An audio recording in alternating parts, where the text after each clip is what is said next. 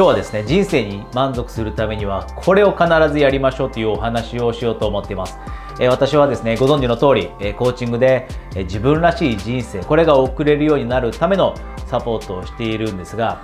結局のところ多くの人、まあほとんどの人ですね、全ての人と言ってもいいかもしれません。もっと自分の人生から満足感を得たいだったり、充実感を得たいだったり、まあ、もう少し違う言葉で言うと幸せになりたいということ、これがもう究極的な目的であると思うんですね。私が昔コーチングを受けた時もそうでした。最終的にはどう思っていたかというと、結局自分らしい幸せというのが手に入れたいと思っていたから目標が達成したかったりしたんですね。で、あなたも同じだと思います。こういったコーチのチャンネルだったり、え、自己啓発だったり、え、そういったチャンネルを見ているということは、もっともっと人生から満足感を感じたいと思っているからだと思うんです。で、それが理由で今日このビデオを撮っています。多くの人がもっともっと人生から満足感を得たいと思っているからこそ、じゃあ、そうするためには何をしなければいけないんだろうというお話をしていきます。これもうものすごい大切で多くの人が実は気づいていない点でもあります。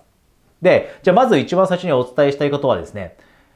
自分がどうすれば満足できるようになるのかという、その自分の中での方程式みたいな法則みたいなものを持っとくことが大切なんですね。で、じゃあ具体的に、えどういうものかというと、3つです。3つ、あなたがこれができるようになったら自分って満足するよなという3つの要素、3つの要素です。これを決めておきましょう。さっきも言いました。自分がなぜ満足できていないのか、まあ人生迷子になる人もそうです。30代、40代で人生から満足感感じられなくなる人ってとても今多いんですが、じゃあそういった人に自分がどうすれば満足できるようになるか分かりますか ?3 つの要素を教えてもらえますか？といった質問をした時に答えられる人ってほとんどいないんです。で、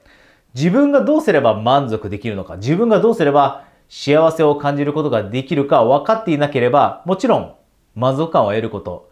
幸せを感じないことって当然になってしまいます。で、例えば、先日ですね、私はこういった人とお話ししたんですね。コーチングだったんですが、その人は、えー、会社を、まあ、友人の方たちと、えー、やっていて、もう10年近くやっているので、ビジネスが軌道に乗っています。で、そのビジネスに関しては、まあ、特に大きな悩みはないと言っていたんですが、いろんな人生の大切なエリアの話をしていた上で、していった上で一つ分かったことが、最近その仕事からあまり喜びだったり楽しみって感じなくなっていたということなんですね。で、10年間もう同じ仕事をやって、えビジネスを始めて、で、それが軌道に乗った後感じるようになってきたのがもうあたかも毎日同じようなこと、まあ仕事10年間同じことをやってきたので、いくら自分のビジネスが軌道に乗っているとはいえ、そこから楽しいだったり満足感というのを感じなくなったということです。で、この人も同じように自分がどうすれば満足すればいいのかということを見失ってしまったからこそ自分の本来やりたいビジネスがやれてそこからお金が得られるのに満足感を得られなくなってしまったと。で、実はこのケースってとても多いです。コーチングをさせていただいていて、例えば今フリーランスの人もとても多いです。で、ビジネスを始めてる人をコーチングさせていただくことも多いです。で、軌道に乗っている人であっても、それでも例えば自分のビジネスがうまくいくと何が起きるかというと、学びをやめてしまうことって多いですね。自分のある程度自信がついてビジネスからお金が得られるようになると、昔はものすごい企業塾に行ったりいろんなことをして学んできたけど、もう自分のビジネスうまくいったから、そういったコミュニティに顔を出すこととかっていうのがなくなって学びをやめてしまうと。で、実はそういった人たちって本質的に自分を成長させることだったり学ぶことが好きだったりします。それが自分が満足できるようになるよ、3つの要素の1つだったりします。で、そうすると何が起きるかというと、ビジネスはうまくいっていても、なんとなく退屈だなと感じたり、なんとなくあんまり楽しくないなって感じるようになってきます。これがよくあるパターンですね。で、それ以外には、例えばビジネスがうまくいった後、お客さんとの距離が離れてしまって、自分は会社の経営者として最初は自分も汗かきながら、そしてもう何でも自分が始め起業をしてビジネスを事業、まあ軌道に乗せるまではいろんなことをしてきたと。ありとあらゆること自分一人でまずは最初やってきたからお客さんとも接していたしと。でも会社が大きくなっていくにつれてそのフロントラインって言われる最前線から離れていくことでお客さんと触れなくなっていって自分は経営にだけ集中しだすと例えばあまり自分のやってることに意味を感じられなくなってしまって、退屈さを感じてしまったり、満足感を得られなくなってくる。で、その人たちの満足の要素というのの一つが、例えば、直接人と接することで貢献しているということを感じたいということかもしれません。で、こういう人とても多いです。ビジネスを始めようと思う人って誰かを助けたいだったり、誰かの痛みを取り除いてあげたいだったり、誰かの役に立ちたいからこそ始める人って多いですよね。で、そうすると、ビジネスがうまくいって、会社がうまくいって、で、人を雇うようになって自分が前線から離れていくと退屈さを感じたり。で、このように、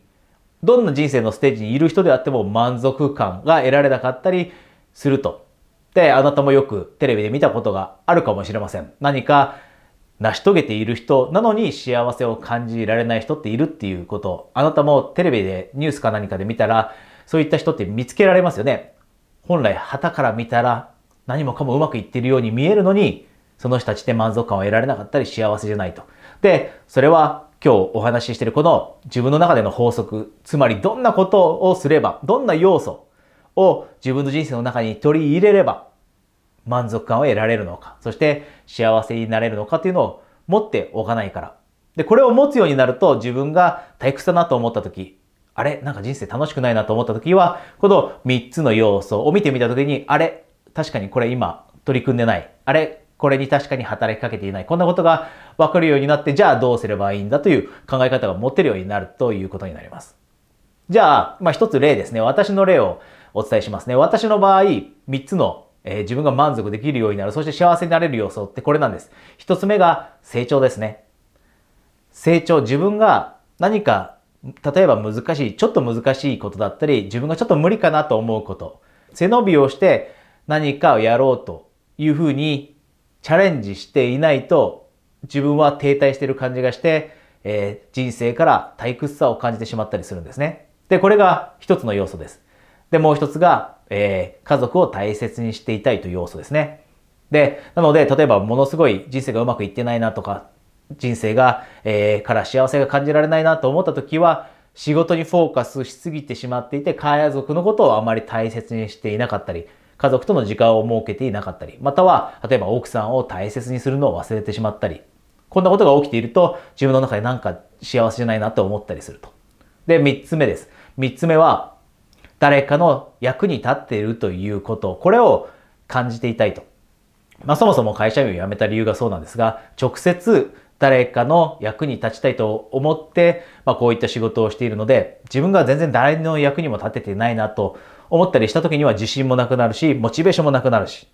で、さらになんか人生えー、幸せじゃないなと。たとえ家族がいて結婚していたとしても、たとえ収入があったとしても、それでもやっぱり誰かの役に立てていないなと思った時には幸せを感じられなくなると。で、このように3つあります。私の中で。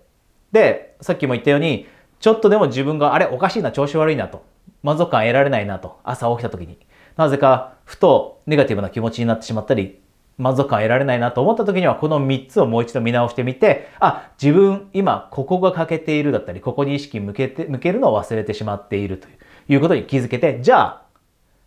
今ここしっかりとカバーするように、